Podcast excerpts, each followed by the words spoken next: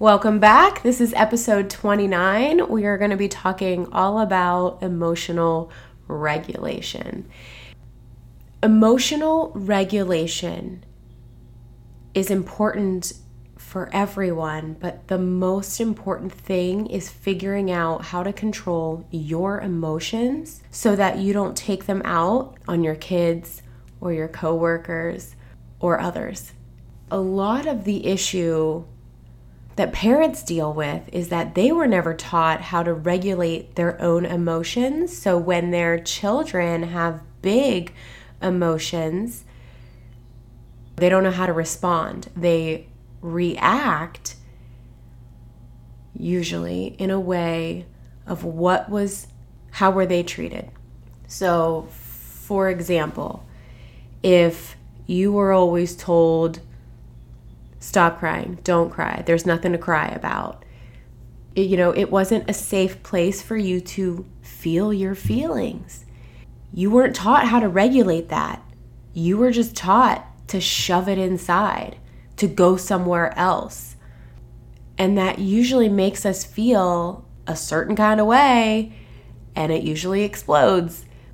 For the neurospicy individual, and maybe for everyone, I feel like there's a lot of trauma here. I feel like healing is actually the way to achieve emotional regulation. Yes, go back to the last episode. We talked about things that you can do when it when the train is going on the tracks and it's starting to pick up speed, but the biggest thing you can do is to figure out where the reactions are coming from where the big feelings of your own are coming from. Because a lot of the times, here's what I'm realizing is that most of it isn't even mine.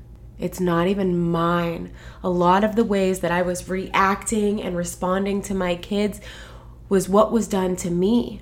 And so I fir- I remember when I first started getting becoming aware of this it almost stopped me dead in my tracks. And now it has become second nature. I don't have to stop necessarily and think about it. Sometimes I do, depending on the situation. If it's like brand spanking new, I pause, I go back, and I think, did anything like this ever happen to me? Okay, how did the adults and how did people around me respond and react? How did that feel?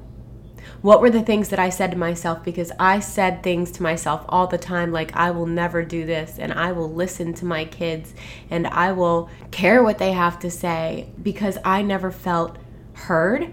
I was disciplined, I was punished. Those things don't actually help us learn. Those things don't actually teach us anything. If they taught me anything, it's that I couldn't do anything right. I was a bad kid. I was a bad daughter. I was always in trouble. I was always the problem. That's what it taught me. A lot of times we get set in thinking that things should be one way, our way, particularly neurospicy, but adults in general, because we have this idea that since we made these children, since we are adults, we know better. We know all the things, but we don't. I am still learning all the time. My girls are teaching me all the time. And I don't ever want to take the role or the position that I always know best. I may know best, or I may think I know what's best. But every situation is different, and I'll tell you this too. Don't minimize your child's experiences. I understand that you've had decades of wisdom and life under your belt, and it's very easy for you to say something like, oh, that doesn't matter when your child tells you about an incident that happened at school or an argument between a friend. And in the big scheme of things, in your eyes, in your world, it might not seem like anything. But I guarantee if it's worth your kid mentioning it to you, it's not nothing for them, it's something. And so see that something just as they do. I'm sorry, that must have been really hard. Like those things don't require that much effort. It requires awareness and consciously choosing to do things differently. I feel like this is the episode for adults. The last episode was really helpful for kids, but there is so much trauma that is resurfacing anytime our kids do anything that is not what we want them to be doing, could feel embarrassing, or that we are responsible for their behavior. They're kids. And if the older generation still living in that under that umbrella that your kids are a representation of you, I'm sorry, my kids are individuals. And yes, I am teaching them to be good, compassionate humans, but they have big emotions and big feelings, and they can't always control when they hit. I try not to minimize my daughter's feelings for my comfort. There was a situation that I reminded my daughter of something that we had to do, and it is not something that she wants to do. We have to get some blood work, and she is terrified of needles. And she was practically hyperventilating in the back seat, full on blown. Her train is off the tracks, and here's what I did I told her that I was sorry, that I loved her, that I would be there with her. I know this is really hard, and I know you're really upset. I don't like to see you upset, but I'm not going to tell you that you have to hide your feelings for my comfort. So if you need to be upset right now, you be upset, and anything I say is only to comfort you in that moment. And sometimes the things that I say, I think maybe too much, but she gets the point. I will say this too. Anytime I do something like that, I am doing it for myself just as much as I'm doing it for her. And this is emotional regulation. When you think about how you respond, particularly when your kids are emotionally dysregulated, when your kids are having big feelings, how do you respond? How do you react? Are you able to find your calm and center and be that calm, safe place for them? Or do you react or retaliate the way someone did it to you? And I think that is step one is realizing how we are reacting and responding. Because a lot of times something is triggered inside of you and that's how you respond. And then there's some guilt that we don't totally recognize that or some shame or blame our three favorites that come after because we didn't like how it felt when it was done to us and yet here we are doing it again this is how we break some of those cycles this is how we learn to regulate ourselves is we start parenting our children differently and we do it out loud and we do it all the time as much as we can one of the reasons why I always say these things to my girls and over explain myself is because I'm also explaining it to my inner child. I'm also explaining it to myself. Hey, little girl in there. Hey, inner self. It is okay to have big feelings and cry. And if you need to cry it out, I'm here for you.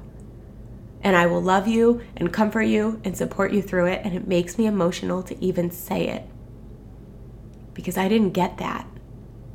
And so, so many of the things that I didn't get, I am giving to my girls, and it is healing me while it is giving them what I really wanted and needed. So, I do have a whole episode that I recorded for this episode, but I think I'm going to share it next because it is a lot of my best practices and things that I have done to get here. But I would say, without a doubt, the thing that has helped the most is healing. And the healing didn't happen until the awareness happened. You can't heal what you don't know. You can't heal what you aren't aware of. That's where we start. Is becoming aware of when we get triggered and how we react. This one took me 10 years to fix. When my kids or anyone was doing something that they shouldn't be doing, like sliding down a railing, okay? Like, it's fun, I get it, but like, we have this slope on our stairs and they slide down, right? Or I'll tell them, hey, don't play on that, you might get hurt. Then they don't stop because they're kids and they do fall and they do get hurt. my old reaction was always first, I told you not to do that. That's why we don't do that. And then it was, Are you okay? But the first reaction was always like a, fault almost. Like my kids would fall and get hurt, and I'd be like, That's why we don't do that. Because that's what happened to me every time something happened that I shouldn't have been doing or that was blah, blah, blah, or I was told not to do, as soon as something did happen that was said to happen, I was blamed for it. The reaction was always, well, we told you not to do that. That's why we don't do that. And so that's how I started reacting when things like that would happen. It took me 10 years. I have finally broken that habit. And now, anytime I hear a loud bang, it's are you okay? Or if I see something, Oh, I'm sorry, are you okay? Like, I don't question, What were you doing? Because it doesn't matter. They're, they, they hurt themselves in some way or whatever. That should be the first response. And so I have changed that. Something that I'm also currently working on, and I will share, is when let's you're going into the bathroom and someone else is coming out and you both go to reach for the door at the same time, most people will say, Excuse me. I say, I'm sorry, because I've been criticized or blamed or wrong for everything I did. So I'm constantly apologizing instead of simply excusing myself. And I've gotten to the point where now I'm I'm sorry, excuse me, I'm saying both. And the goal is to drop the I'm sorry. And sometimes these things take time and progress. So I'm working on this one skill, this one thing, this much. But that is just something like the I'm sorry was programmed in me somewhere. And it sends this feeling of like, you don't apologize if you didn't do something wrong. I didn't do anything wrong. I opened a door yesterday I got out of the elevator and someone was like walking in and she said, I'm sorry first. And I replied, Oh, I'm sorry. And then here's what happens my brain catches it. And this is what I like to call the two millimeter shift. My brain will catch it. Wait, we just said, I'm sorry. You don't actually have to say you're sorry. And now I'm practicing the six to one ratio. So I will actually go through on six things that I did well. You smiled when you got off that elevator. You were in a great mood. You recognized that you said you're sorry. You were still acknowledging someone else's existence. Like all these things I said, right? And then I was like, but next time, drop the I'm sorry and let's just go with excuse me because you don't actually have anything to be sorry about. Yes, I have these kind of talks with myself all the time, but you know what? They keep me calm and regulated when my kids are losing their crap. And that is everything. If you can stay calm when they are losing it, you can actually help them. But if you can't regulate when they are unregulated, dysregulated, you're not actually helping them. Even though you're trying, you're probably adding to the chaos. So, most of us were not taught how to regulate and handle our emotions. We were taught to go somewhere else hide them inside, internalize them, make them smaller. And so this does require some inner work, right? You've got to figure out where your triggers are and start changing your triggered reactions. And then a two part to this is you have to change the way you see the world. You have to understand that the way that you do something and I know this is really hard for my ADHDers, my neurospicy individuals, but the way you do something may not be the way they do something. So when you try to show them your way and they won't do it or they can't do it, and then you get frustrated and quit, stop taking it personally. That doesn't help either of you. So, one thing that I have done when I was trying to think, like, okay, so what can I share besides the whole episode that I recorded yesterday, which is an hour long, what can I share that can help someone reduce decision making, frustration, and stress? Because the less triggered we are by our lives, the more emotionally regulated we can be. And so, how can we be less triggered by our lives? I have created so many routines, habits, and practices that reduce these things for me. I meal prep because it reduces decision making during the week. If I meal prep on Sunday, or at the very least, meal plan and make sure I have all the things for it. Taking that time in the weekend when I'm usually in a good state, right? Good energy, good state, feeling motivated. Then I don't have to make the decision each night for dinner. So think about the, the areas in your life that cause you a lot of stress. What are the times of day where you feel emotionally dysregulated? What is happening? What is your environment? Are you making, do you have to make decisions? Like, this is huge for ADHDers. The more you can eliminate having to make decisions, the better. This is why I love my at home workouts. I pick a program, I follow a program schedule. I have to make a decision when I finish a program and start a new one. That's it. But once I pick one, all I have to do is show up and follow the schedule. So I don't have to mentally make a decision or think about what my workout is going to be. I simply show up, hit play, and it's like a 30 minute Simon says, I do what they tell me to do. And that eliminates decision making. It eliminates mental work for me. For a whole month, I'll do a program for a month, maybe two. The one I'm starting in a week and a half is 12 weeks. So I will be doing a program for 12 weeks. So for 12 weeks, I don't have to think about my exercise routine. It is planned out for me, and I have a trainer that is going to push me through it. It's helpful. It reduces the stress of it, and then I don't get stressed and frustrated about it, and it's so much easier for me to do it. So, if trying to get a workout in is stressful for you, think about that. Is there a schedule you can follow? Is there something you can do? Can you write it out ahead of time, your workouts for the week, and alternate them every other week? Something like that. So, you already have a plan in place before you get to the gym, before you go downstairs in your house, before you step foot in your living room, wherever you're working out, you have a plan in place. And so, you're not just freeballing it. You don't have to think about it. It will eliminate excuses. It just makes it easier. Now back to nutrition. If dinner times are hectic and crazy for you always, plan ahead, cook ahead. I have clients that are so crazy busy, like so crazy busy.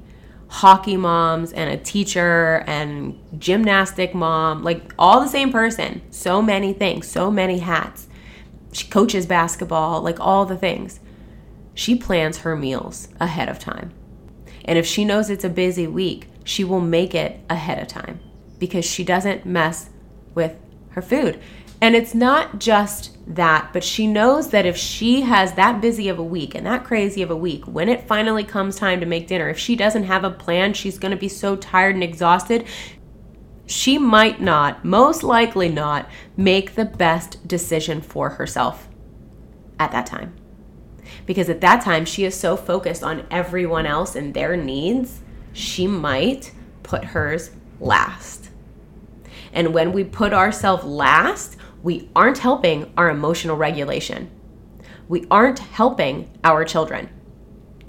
So, creating a morning routine has been incredibly helpful. If you don't have a morning routine, I highly recommend one.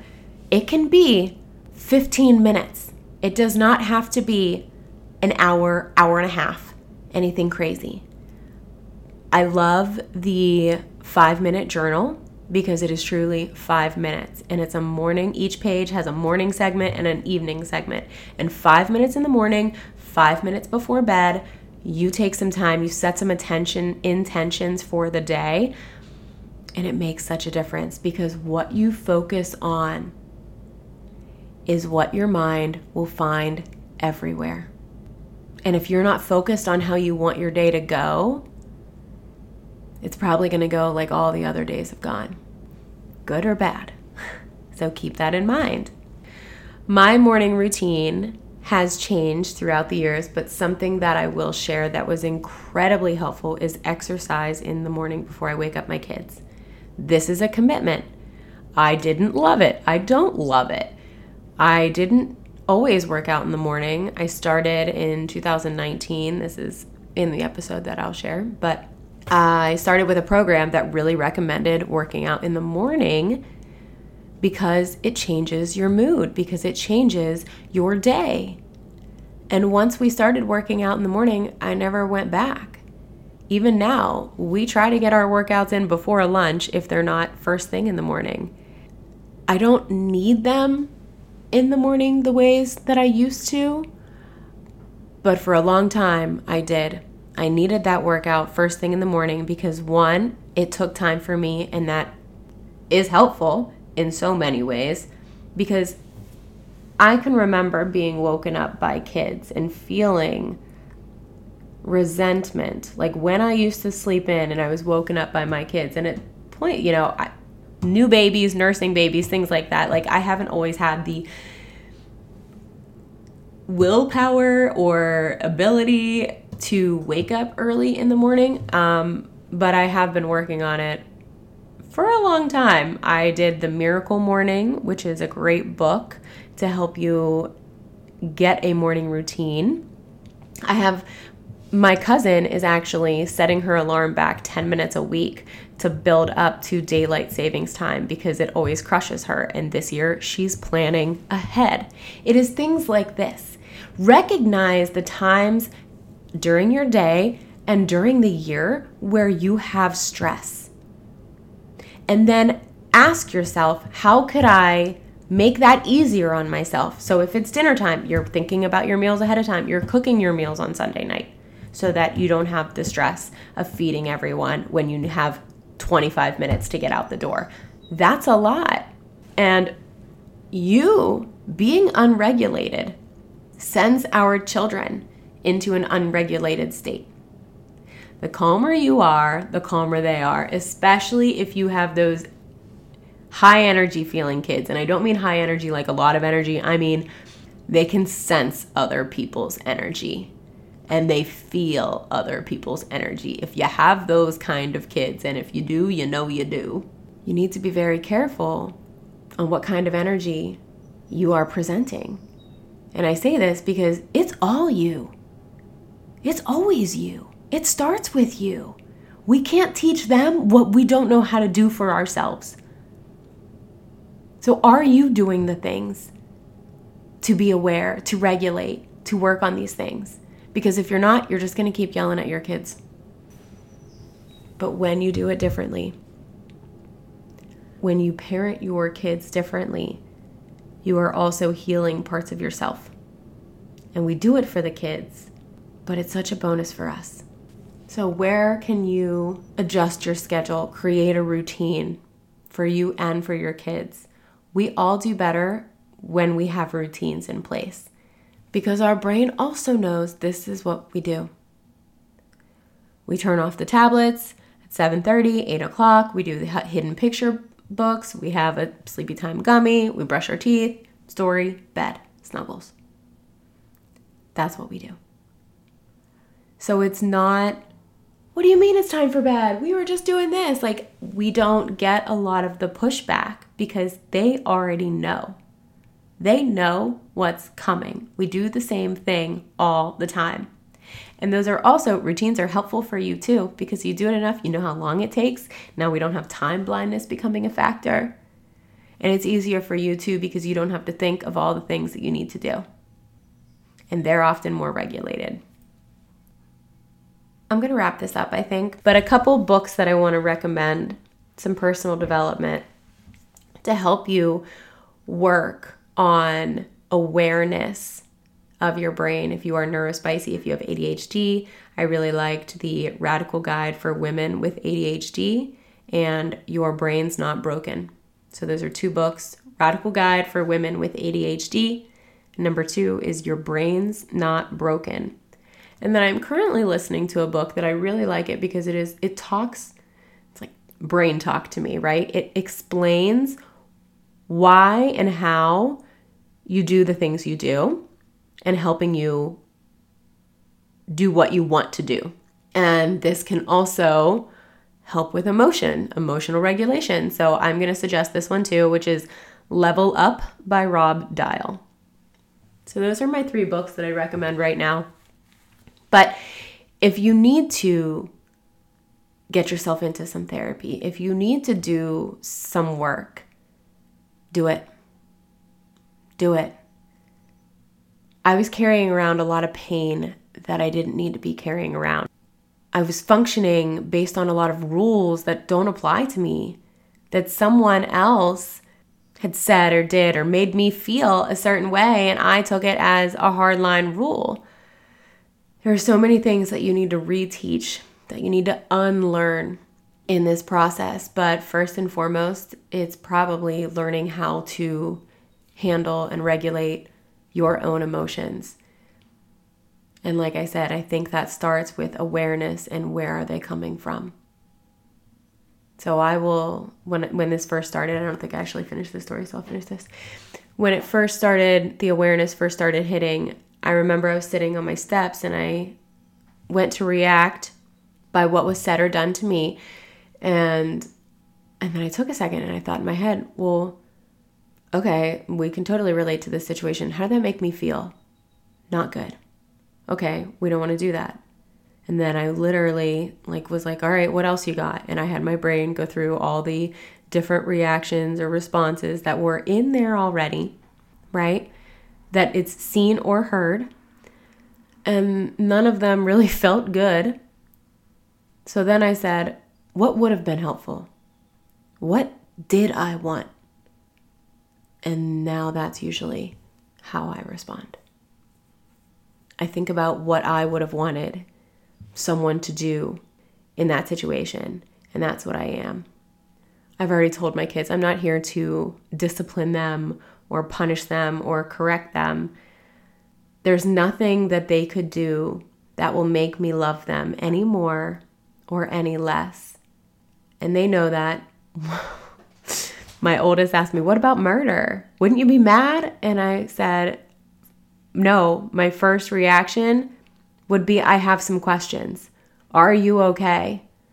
Do you need any medical attention or whatever? And then I would have some questions like, What happened? Was it an accident? What can I do for you? There wouldn't be anger. And she was confused. And I said, You know, we do wrong things, but there's, and we do right things, and there's always a reason. And I'm here for, especially for you, I'm here for your reason. I'm here for your explanation. I'm not here to accuse you what I think you did or didn't do. Your opinion and your input has an equal seat at the table. I want it, always. And I hope that they will feel comfortable always coming to me. I don't want them to be scared to come to me. And what's even worse is I don't want them to think that I wouldn't care, so they don't even bother. Because that's how I felt. I was disregarded so many times that when shit really started getting heavy, I thought to myself, no one will believe you. Or they'll say you're making it all up. Or you're doing this to yourself. Or it's all in your head or you're being dramatic, or it's not a big deal, or something that I'm doing is not right about it. I want to be my kids' safe space. I want to be my safe space. And that requires a lot of intentional work and a lot of healing. And that's all I have for you today. I hope this was helpful remember to like, subscribe, share, and I did record this live in my free community on Facebook, hashtag Hot Mess Success Community. And I will see you next time. Thanks.